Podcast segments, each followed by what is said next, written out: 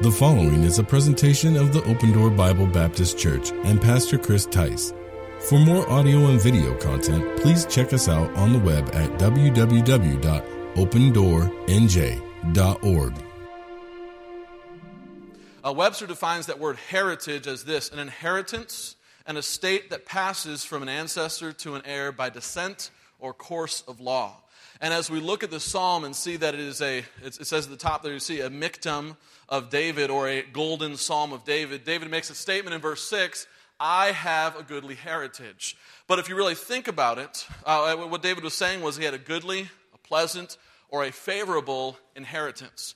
But if you know anything about David and consider 1 Samuel 16, uh, verse 11, Samuel came and, and, and God had sent him to the house of Jesse to, to find the next king to replace Saul. And in comes the oldest son, Eliab, and he says, Surely this is the Lord's anointed. He said, No, it's not him. And he goes through all of his children, and it comes to the, to the seventh son. And Samuel said unto Jesse in verse 11, Are here all thy children?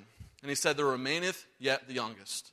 And behold, he keepeth the sheep. And Samuel said unto Jesse, Send and fetch him for we will not sit down until you come hither. And if you understand anything about Bible inheritances, you understand this. David wouldn't have received much of an inheritance, if really anything at all. He was the youngest of eight sons, so the eldest, in this case, Eliab, uh, would have received a double portion of what his younger brothers would get, and the rest was evenly divided among the, the other children. Uh, so David was not relying on the inheritance that of his father to sustain him, but look what he says in verse 5 The Lord is the portion of mine inheritance. Um, so while he could expect little to no inheritance from his family, he took joy and comfort in the fact that the Lord was his portion. The Lord was in his inheritance, and he knew he had a good inheritance. Um, I'm not sure if you've ever received an inheritance of any type. I know I have not had the privilege of receiving an inheritance. I know with the privilege of inheritance comes also the sadness of um, somebody passing away. But the, the, the, best inheritances are the ones for the, from the people you didn't even know, right? There's no, there's no sorrow in that. You're like, I didn't even know that person existed, but I'm glad they sent me some money. I'm glad they knew I existed. Uh, so I'm still waiting for one of those inheritances. And if, if you've not yet written your last will and testament and looking for somebody to, to write in there, I, I won't, I won't suggest. But anyway, I don't, I don't, as far as I know, I don't have one coming to me. Um, so you can feel sorry for me. But God said to the priests in the days of Moses, said this, I am your portion and your inheritance in Numbers chapter 18. Now, David understood that this, this was a promise not just given to the priests, but to all those who would trust God to be the portion of their inheritance. Uh, the Scottish commentator and preacher uh, from the early 1900s, Alexander Maclaren, said it well when he said, Every godly man has the same possession and the same prohibitions as the priests had. Like them, he is landless, and instead of estates, had Jehovah. And when you really think about it, in the scope of eternity, we sing the song, This world is not, not, my home, I'm just a passing through. When it comes to our life here on earth, we have nothing. We, we really don't. We can't take anything with us. But I'm thankful that as believers, we have a great inheritance, and that's the Lord Jesus Christ. And that's the eternal life that we've been given by Him. And without Him, we truly would have nothing in life. Now, wealth is great, and, and fame is great, and all those things, but in the end, they mean nothing in the end, in eternity, they're, they're, worth very little. Really, they, like I said, they are worth nothing. When we die, um, all the inheritances that we could have received will vanish away and they'll mean nothing to us. But if we have the Lord, we have the greatest inheritance that we could possibly have. So just as David joyfully proclaims, I have a goodly heritage, we too can make the same declaration as believers. So I just want to look at three quick thoughts uh, on, this, uh, on this goodly heritage. First is the possession of it the possession of it. Look at verse 6. Uh, at the end of verse 6, he says this is just a simple statement I have a goodly heritage. I have a goodly heritage. This possession, uh, this thought of the possession of it, for, number one, it's personal. Look at that first word I. It was his heritage. Um, this was something that David took personally. It, it wasn't him, him, saying, look at the, look at the good, goodly heritage that others have. Look how good God's been to others. No, he's saying, look how good God's been to me. Look how blessed I am. I have a goodly heritage. God's been good to me. Uh, I, am sure all of us can testify. If we're honest with ourselves, I know we can all testify. God's been good to us. That if you're a believer, if you've been saved, and heaven's your home, you can with a surety say, I have a goodly heritage. It's personal. God's been good to you. God's been good to me. Uh, there's no doubt about that. Uh, number two, it's kind of in the, the, the main thought there, but it's possessive. Look at that word, have. He possesses it. He owns it. Uh, it wasn't, it, it, not only was it personal, but it's something that he held on closely to. It, it, was something that he would have maintained and kept a close eye on. I don't know if you've ever been somewhere at a party or, or something like that and you set something down, maybe a purse or something of yours, and you see somebody walking away with it, hopefully on accident, they think it's theirs. And how many of you have been in a situation like, oh, wait, wait, that's mine?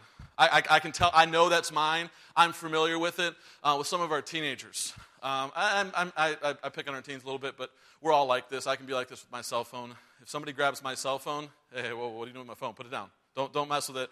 Now, whenever I grab one of our teens' phones, they're very worried. Not because I'm going to find something wrong on their phone, but because when they get their phone, they're going to find something wrong with their phone. Um, I've, I've, there's one time uh, we're at, at teen camp, uh, summer camp, and Brother Charlie uh, left his phone unattended without a password, and that was like Christmas Day for me. I, I got that. I, I, switched up contacts. I made it so that certain texts, if you typed it, would say something else. Um, nothing inappropriate, nothing, but just, just funny that he, and he got so frustrated with it, and he didn't know how to fix it. If you know, if you know about him, he's not the most tech savvy uh, person, but I, I, had some fun with that. And, and, and there have been times, uh, I remember one time, uh, it was actually the day Olivia was born, I remember. Um, Sam Penna came to the hospital to, uh, to see the baby and uh, to see Olivia, and she had left her phone and unlocked. And I changed around a few words. And it wasn't until I think a few weeks later that she realized when she was texting somebody and it said the opposite of what she wanted to say. Uh, but we can be very possessive of our things. Somebody picks up some of ours, and say, hey, that's mine. Put that down. Don't, don't touch that. Don't, don't mess with that. Um, and this, we should have the same mindset, the same possession of our heritage that the Lord's given us. Hey, don't, don't mess with that. Don't make fun of that. Don't criticize that. That's mine. Uh, that, that, that's my heritage. Uh, n- next, look at it. It's plentiful. The next word, A. How's that plentiful? That's a, that's a singular word. Uh, but here's a thought I had with it. This, this, the adjective or article A, while often glazed over, is very important. Notice it, doesn't, notice it says, I have a goodly heritage. It doesn't say, I have the goodly heritage. David is not the only one in possession with a goodly heritage. This is a, this is a heritage that everyone can have. This is a heritage that's available to all. He had a goodly heritage, just like I have a goodly heritage, and just like you can also have a goodly heritage if you're a believer. Uh, a, a good heritage from the Lord is not reserved to those in the Bible. It's not reserved to David and to Solomon and to Paul and to Peter. It's not reserved to preachers and, and teenagers and young people. It's not reserved for adults. It's for all believers. We can all have a goodly heritage. And then look at the next word. It says, I have a goodly heritage. It's pleasant.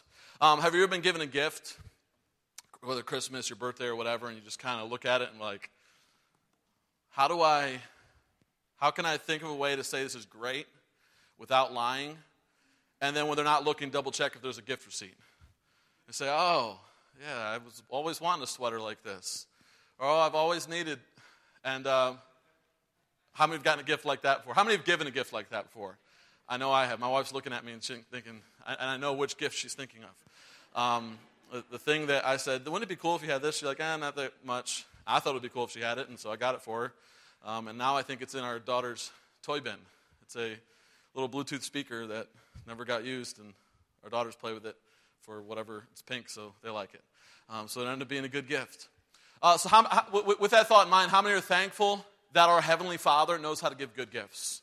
Uh, the Bible says in Matthew 7, How much more shall your Father which is in heaven give good things to them that ask him? Uh, the, the, in, the, in, the, context of that passage, he said, Which of you, when if your children shall ask of, a, of, of, bread and you give them a rock, or shall ask of uh, something else, I forgot what exactly what it was, and you give them a serpent or a scorpion? Uh, but, but if you, being evil, can know how to give good gifts, how much more shall your heavenly Father, your Father which is in heaven, give good things to them that ask him? Uh, the, the, the gifts of God are pleasant. God's gifts, God's heritage to us, and it's good. It's pleasant. It's something that, it's something when you unwrap it, you say, man, this is exactly what I needed. This is exactly what I wanted. This is awesome. Uh, if you've ever seen, uh, um, I'm, I'm, sure you can think of um, Christmas gifts or whatever from times past as a child, or even from your kids or whatever that you open and be like, this is a, this is a great gift. This is awesome. Got a lot of use out of it. Maybe you've seen that YouTube video of the, um, I, I, can't remember what gift it was, but the kids opened the present and they just went hysterical. This is awesome. This is great. That's, that's God's heritage to us. It is, it, is so, it is so good. It's something worth bragging about. It's something worth telling people about. Not because of us, but because of Him. And it's a, it's a pleasant heritage. And then last, in, in, in this thought of the possession of it, it's priceless. Just that word heritage implies the fact that it's priceless. Consider Naboth in, in uh, 1 Kings chapter number 21. He was given a good piece of land, but it was, it was more than just a good piece of land to him.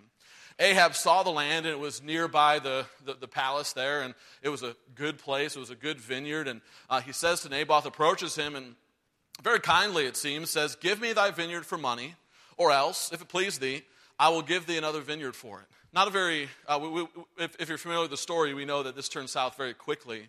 Um, but the intentions of Ahab here are not very ill. The intentions of Ahab are, here are, hey, whatever it is, whatever the price you say, I'll pay it. It's, it's close to my palace. I'd, I'd like to have it. But Naboth's respond, Naboth's response, which Ahab doesn't like, is, I will not give thee my vineyard. And he gives the reason. He says, The Lord forbid it me that I should give the inheritance of my fathers unto thee. What was he saying?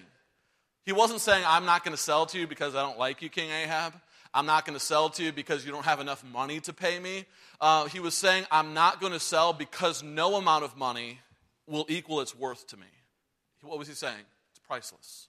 My fathers gave it to me, it was my inheritance. I'm not just going to so flippantly and carelessly pass it on uh, for money. I will not be, I, I, I won't sell out. Your flesh and our culture will push you to sell your inheritance that you've been given from the Lord. Think about the inheritance that Esau sold. For, for, for a bowl of pottage, just like that, gave up his inheritance. Something so priceless, uh, so, something so valuable for something so cheap. And the devil's going to try and push something on you that you think at the time, I've got to have this. Uh, now, obviously, we understand eternally speaking, we can't give up our inheritance, our place in heaven, uh, but we can give up our testimony. We can give up so much in the Lord for something so cheap, so invaluable, for something uh, so priceless, and that is our inheritance. Anything you trade for your godly heritage will be a bad deal. Mark it down. Give up your godly inheritance, your goodly inheritance. It's a bad deal. Whatever it is, don't sell. It's priceless. For everything else, there's MasterCard uh, but your inheritance is indeed priceless. I think about in, in Monopoly. I enjoy playing Monopoly, um, so much so that most people don't enjoy playing Monopoly with me. Um, that's how much I enjoy it. Uh, I, I, hate to lose in Monopoly. Uh, I remember one time I was playing with my brother and our friend Jared, and I was just getting, I guess, so into it that they just, I think one of them just threw the board and said, well, I'm not playing with you.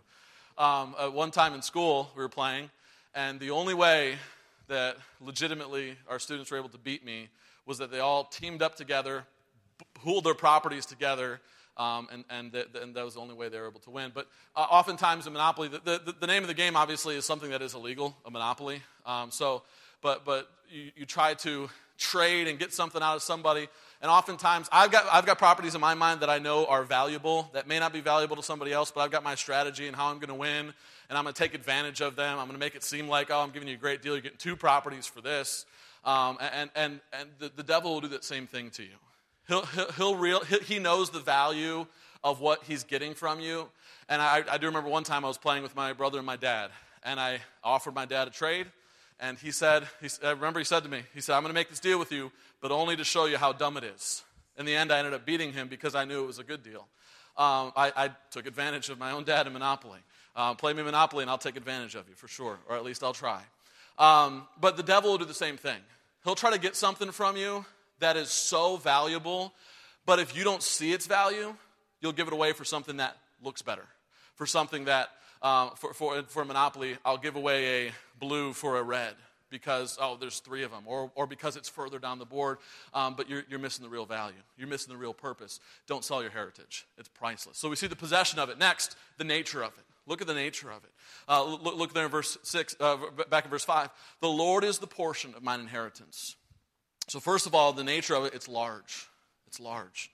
The infinite wealth of the character of God Himself is the believer's portion. So, it's no wonder that David says in Psalm 23, verse 5, My cup runneth over. Uh, so large and so immense that it can never be described. It can never be contained. And the hymn writer Frederick Lehman uh, got it right when he said, Could we with ink the ocean fill? or, and were the skies of parchment made. Were every stalk on earth a quill and every man a scribe by trade, to write the love of God above would drain the ocean dry. Hear it, nor could the scroll contain the whole. Those stretch from sky to sky. In just the same way, the inheritance that God has given us is so large, so vast, that nothing could ever contain it, that we'll never be able to use it up. I've never received an inheritance, as I alluded to earlier. So, again, I won't mention that again. Uh, but I've heard of people who've unexpectedly gotten a phone call or gotten a phone call from a lawyer, and I'm sure that was kind of scary at the time. Uh, what's a lawyer calling me? Well, so and so passed away, and they wanted to pass this inheritance on to you. Uh, unexpected. What, what, what wasn't planning on it, but large inheritances and quickly wasted it away. I'm sure you maybe even know somebody like that received a large inheritance, and, and within a year, all the money's gone. They're in debt. Wonder, you got so much money, how'd you do that? They blew it. They wasted it. Now I'm thankful that the inheritance that we receive of the Lord is so large, it's so vast, we can never waste it. We can never spend it all um, in this lifetime.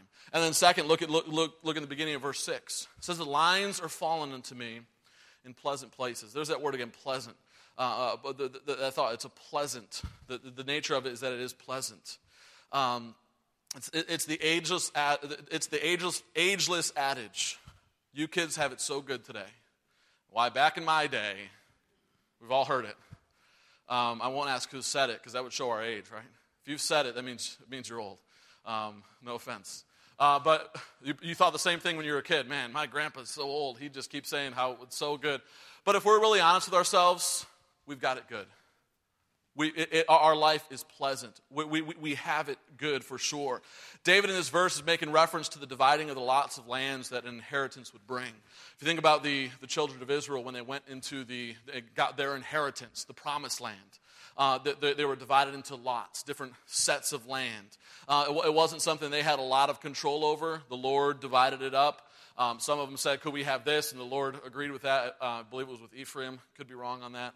Um, but, but when it came to an inheritance of splitting up a man's property, it wasn't something the children got a big say in, like, okay, I want that one, I want that one. Especially with David, the last one, he wouldn't have had a very big say in it at all. Uh, but David said this the lines of the lot, they're fallen into me in pleasant places. And God was good to me. God, uh, the, the, the, inheritance I've received, it's good. I, I didn't have much say in it. Uh, we, we, we, didn't have much say in the inheritance we received of God. We had no say at all. He was the one who did everything in it. But when we look at it, we say, man, God's been good to me. God truly has been good to me. I'm content with God has given me because it is good. Now we can look at other people and we can look and see how, how, God's blessed them. And if we're not careful, we're envious because we're not focusing on the eternal, but we're rather focusing on the temporal. And we think, man, they've got so much more. Focus on eternity. God's been good. God's been good to us. And everything, give thanks, for this is the will of God in Christ Jesus concerning you. Matthew Henry said this concerning this passage though they still covet more of God, never covet more than God. That ought to be our desire when it comes to our inheritance. I, I, I want more of God, not more than God. Um, but being satisfied they possess his loving kindness, are satisfied with it, and envy not any of, the, any of their carnal mirth and sensual pleasures and delights but account themselves truly happy in what they have, and doubt not, but to be completely happy in what they hope for. Now, uh, that, that, same thought, just when I read that, that statement, it really just stuck out to me. I, I need to desire more of God, not more than God. If I'm desiring more than God, I'm being covetous. If I'm desiring more, more of God, I'm growing spiritually. Because I, I, I can never contain enough of God, and God can always fill me more. So it's pleasant. It is a pleasant uh, in its nature. And then uh, last, in, on this, uh, in this regard, it's eternal. The Lord is the portion of my cup, it says in verse 5. Not only is our heritage or our inheritance in God large and pleasant, it's eternal. It'll never end. It will take all of eternity to dip up this river of pleasure with the little cup of this life. The portion that God has given us is eternal because He is the portion and He is eternal in His very nature.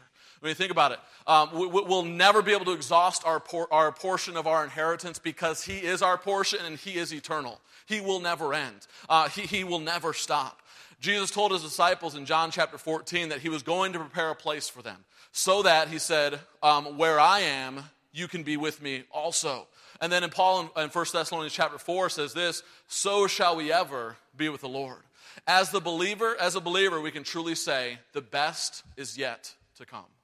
In this life, you have tribulations, but Jesus said, Be of good cheer, for I have overcome the world. We're going to face tribulations. We're going to face hard times. We're going to face sorrows and struggles in life. But truly, the best is yet to come because the best is eternity. and we'll live on for all of eternity. In 2 Corinthians chapter 4, Paul says this For your light affliction, speaking of our life, which is but for a moment, worketh for us a far more exceeding and eternal weight of glory. Just hold on. The struggles we face pale in comparison to the eternity that we hope for. The eternity, again, that, that word hope is not a, well, I'm, I hope Santa brings me something on Christmas. It's, an, a, it's a confident expectation. I know that I'm going to spend eternity with, with, with Christ in heaven. I know that for sure uh, because of my relationship with Him. Perhaps uh, if you have received an inheritance or um, many of your children or whatever, um, uh, oftentimes there is an, an, if you will, an inheritance clause, an age clause sometimes, that, especially for a child, um, to give a eight-year-old a million dollars uh, is probably not a wise thing. But so perhaps there is a, on their 18th birthday, they'll receive X amount of money, and then X amount of money every single year. That would be a very wise thing uh, if you're leaving an inheritance, uh, for sure. But if you think about it, we have, if you will, an eternity clause on our, on our inheritance, and the, the best part of our inheritance doesn't kick in until eternity. The best part of our inheritance. We, we've got a goodly heritage. We have a good inheritance, and God's blessed us in so many ways, and we have His presence here on earth. But there's coming a day when uh, either by death or by rapture, we're going to spend eternity with him, and that eternity clause kicks in, and we will have the best part of our inheritance, and that's the physical presence of God. What an awesome day that will be. And so, the, the, the, this, this inheritance, this goodly heritage, it's large, it's, it's pleasant, it's eternal. And then, last, we're going to look at the rest of the passage quickly the effect of it. The effect of it. So, I've got a goodly heritage. If I'm a Christian, if I'm saved, if, if, if you're a Christian, a believer in Christ, uh, you have a goodly heritage. I have a goodly heritage because Christ is my Savior, because He's my Father. He's my portion. He is my inheritance. But how does that affect me here? How does that affect me in my day to day life? Well, first of all, there will be, look at verse 7, there will be praise. Look at verse 7. It says, I will bless the Lord who hath given me counsel. We have so much that we can praise the Lord for. Uh, someone receiving a great inheritance has no place to rejoice in themselves but rather in the giver of the inheritance. If you receive an inheritance, you can't say, man, look how great I am. I've got all. You say, no, no. I'm thankful for the heritage that I have. This inheritance came from someone who loved me, someone who uh, I, loved, and so someone related to me. And in just the same way, we need to praise and bless the Lord. Uh, bless the Lord, O my soul, and all that is within me. Bless his holy name. And what's that verse say? Forget not all his benefits. Man, the Lord's been so good to us. Anything that we accomplish in life, all the praise, all the glory needs to go to God, for He is the giver and the sustainer of life. If I'm able to accomplish anything, I say, well, my skills. Well, the Lord gave you those skills. I'm able to accomplish, well, well because of my, my, my, hard work and my, I, my, I just really worked and, try, and, and put everything I had into it. Well, the Lord gave you the ability to be able to do that. So everything, no matter what angle you take on it, all glory needs to go to God. And because of our goodly heritage, we ought to praise Him. Look at verse 8. Begin at verse 8. So, it, so it, it, will bring praise, uh, but it also brings fellowship. I have set the Lord always before me. Because, and, and, and then if you look at this, because, where is he? He is at my right hand. What an inspiration and comfort in the midst of all the trials and turmoils of life. What a source of restfulness for the spirit, knowing that the Lord is always before me. He's with me. Uh, the, the, the, in, in the book of Romans says, if God be for me, who can be against? If God be for us, who can be against us? And just the same way as a prosperous man of the world loves to set his possessions before him, you've seen people, uh, millionaires, billionaires, wealthy people, and they say, I'm worth so and so, fill in the blank of what they're worth. And I think, man, I wish I could be worth just a percentage, one percentage of that, and I'd, I'd be set for life. Um, but they like to put before the world their possessions. So does the spirit filled believer. Um, what is our possession? It's the Lord. So, just as a rich person, a wealthy person, successful person in life likes to put before the world their possession, we in the same way ought to have the same bragging, if you will, of this is my possession. It's the Lord Jesus Christ. Nothing we've done, nothing I've earned of myself, but I'm going to put it before the world. But notice the difference of, of the possessions. Now, the wealthy man boasts of great riches, but they provide him no peace, no comfort, or even real company. Say, oh, well, they have all the people in the world, but that wealth goes away, those people are gone too. The Bible, the Bible talks about that. But our possession is God Himself, and with Him comes true comfort and true companionship. And just as the Bible says in Revelation chapter 3, he stands at the door and knocks. If any man will open the door, I will come into him and sup with him, and he with me. The Lord truly desires to fellowship with us. And it ought not be that the Lord is constantly at the door knocking, but it ought to be that we just have an open door and he can just come in anytime and sup with us and fellowship with us. Leave him always before you, that the fellowship may be regular and sweet. Look at the end of verse 8. It says, Because he's at my right hand, so because I'm fellowshipping with him, because I put him always before me, uh, I shall not be moved. It brings stability. Brings stability. The man who always has the Lord set before him is unlikely to be moved away from the hope of the gospel. When Jesus is um, ever before us, the, just the Bible says in Hebrews chapter 12, looking unto Jesus, the author and the finisher of our faith, that will, uh, will run the race that's set before us. And just as the marriage has stability when there's regular fellowship, the Christian is stable when God is on our right hand, when God is with us all the time. And just like I said before, if God before us, who can be against us? The powerful pull of culture cannot move us if God's at our right hand. The strong and fierce winds of false doctrine will not shake us when God is at our right hand. And the deadly quakes of sin will not make us fall when we are firmly planted in the Lord. Uh, it, it, it, so it says, I shall not be moved. Finally, my brethren, be steadfast, unmovable, always abounding in the work of the Lord we need to have that same mentality of, I shall not be moved. No one's going to make me move on my beliefs. No one's going to get me to move on my, my commitment to the Lord. No one's going to get me to move on the stand I've taken for Jesus Christ. Why? Because He's before me. He's ever before me, and I shall not be moved. So there's stability. Uh, and the next, gladness. Gladness. Look at verse 9. Therefore, my heart is glad, and my glory rejoiceth. The book of Nehemiah states, The joy of the Lord is your strength. Happiness can come from things, but truly lasting joy comes from the Lord. Uh, how many of you have gotten something new, had a new thing or job or whatever, house or whatever it is? Uh, there's some happiness that comes with that, but eventually that happiness can tend to wear off. But when we derive our joy from the Lord, that joyfulness, that true happiness, if you will, will never wear off. My heart is glad because it is healed and satisfied. This is not an attempt uh, at rejoicing like many of the world's pick me ups, if you will, but it is the natural and inevitable result of receiving this goodly heritage. Uh, if, you've ever, if, if, if you were to ever receive a, an inheritance, a heritage uh, from, from a relative that was enough to make you set for life, I guarantee you you'd rejoice. I guarantee you you'd be telling people about that. I, guarantee you that would make you very joyful knowing I don't have to worry about another bill. I don't have to worry about another expense because somebody's paid for it essentially by giving me this inheritance.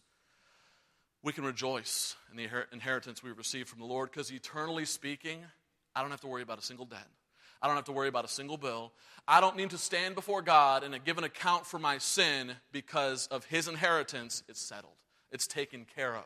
So, how much more the believer who will not have a worry in, etern- in eternity. Romans 5 says this, but we also joy in God through our Lord Jesus Christ, by whom we have now received the atonement. Man, there's joy. And th- there's so much joy knowing that when I die, I don't have to, I don't have to uh, explain to God why I did all the sins that I did. And how many of you are glad for that?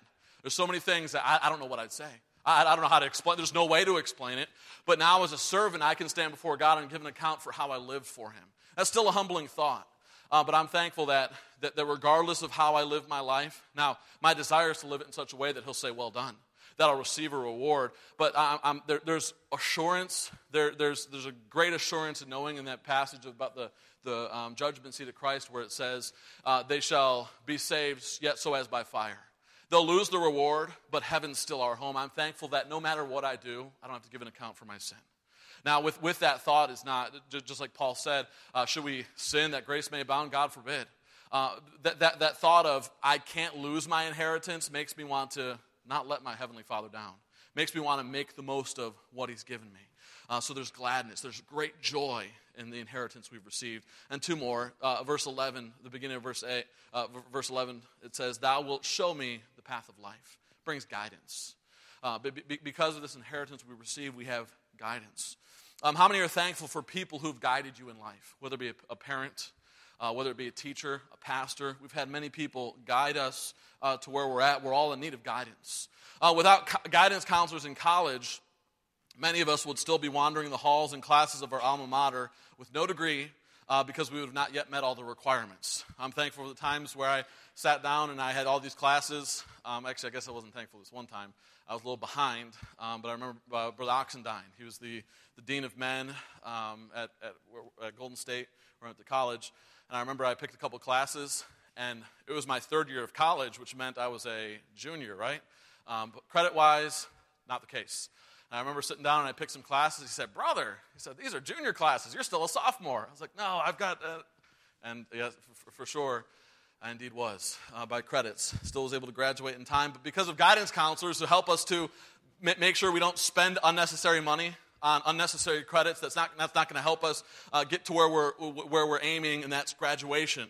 Without a tour guide at a museum or, or some park, uh, people wander aimlessly, not knowing what they're looking at or even its significance. And, and just the same way, the Holy Spirit guides us, and without the guiding of the Holy Spirit, we would wander aimlessly through life. Without a safari guide, uh, without a safari guide, I, I would love this. Probably one of the things on my bucket list would be to go on a safari.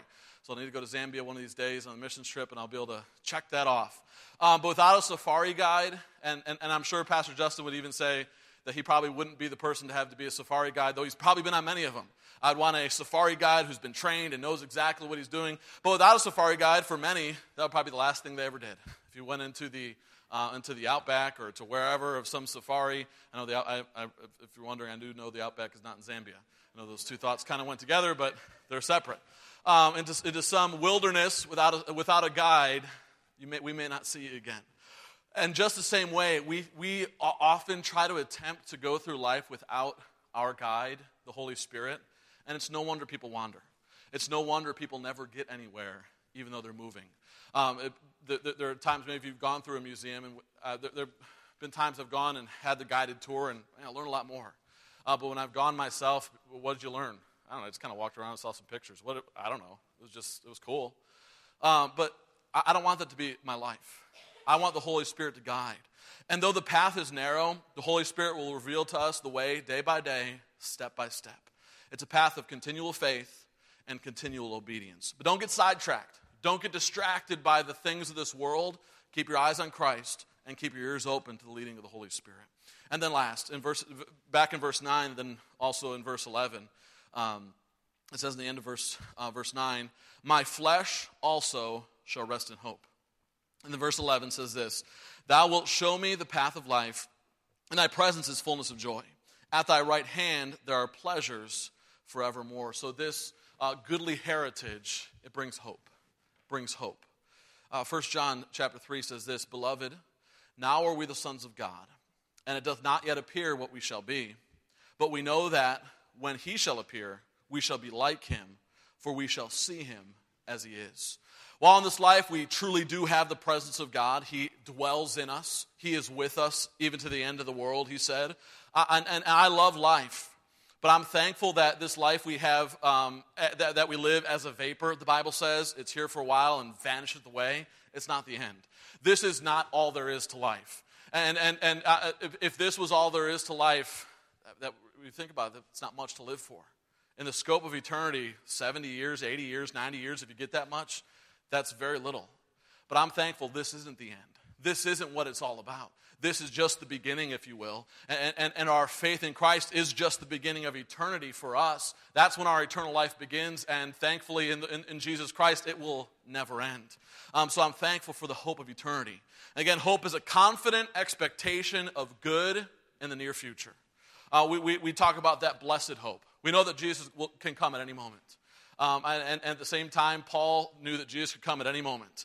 Uh, but in this, again, in the scope of eternity, 2,000 years that he's not come yet, he, but he will, is not a long time.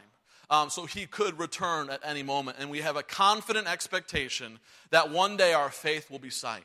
One day we'll see God face to face, and for all of eternity, with the believers of all time, we'll spend eternity with him. What a hope that we have.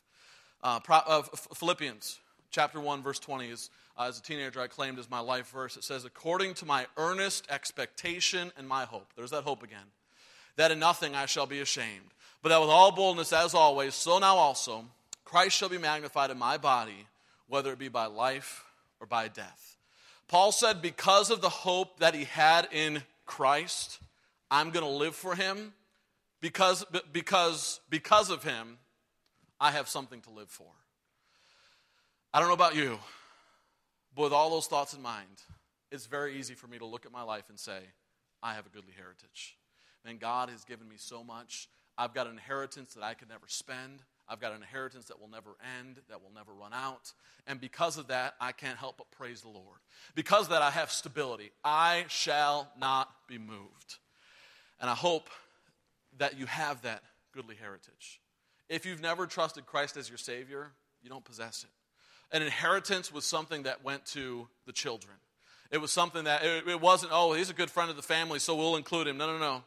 Um, David and his brothers would have gotten the inheritance. Jacob and Esau, they received the inheritance. It wasn't the other kids in the neighborhood, it wasn't other people, it was the children of the father who received the inheritance. If you've never trusted Christ as your Savior, you're not one of his children, and you will not receive this inheritance.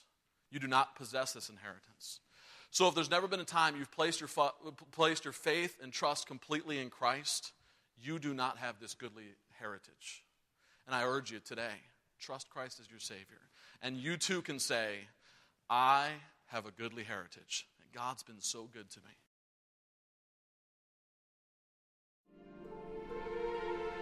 If God has used this ministry in any way to be a blessing to you, please take a moment to send us an email to info at opendoornj.org.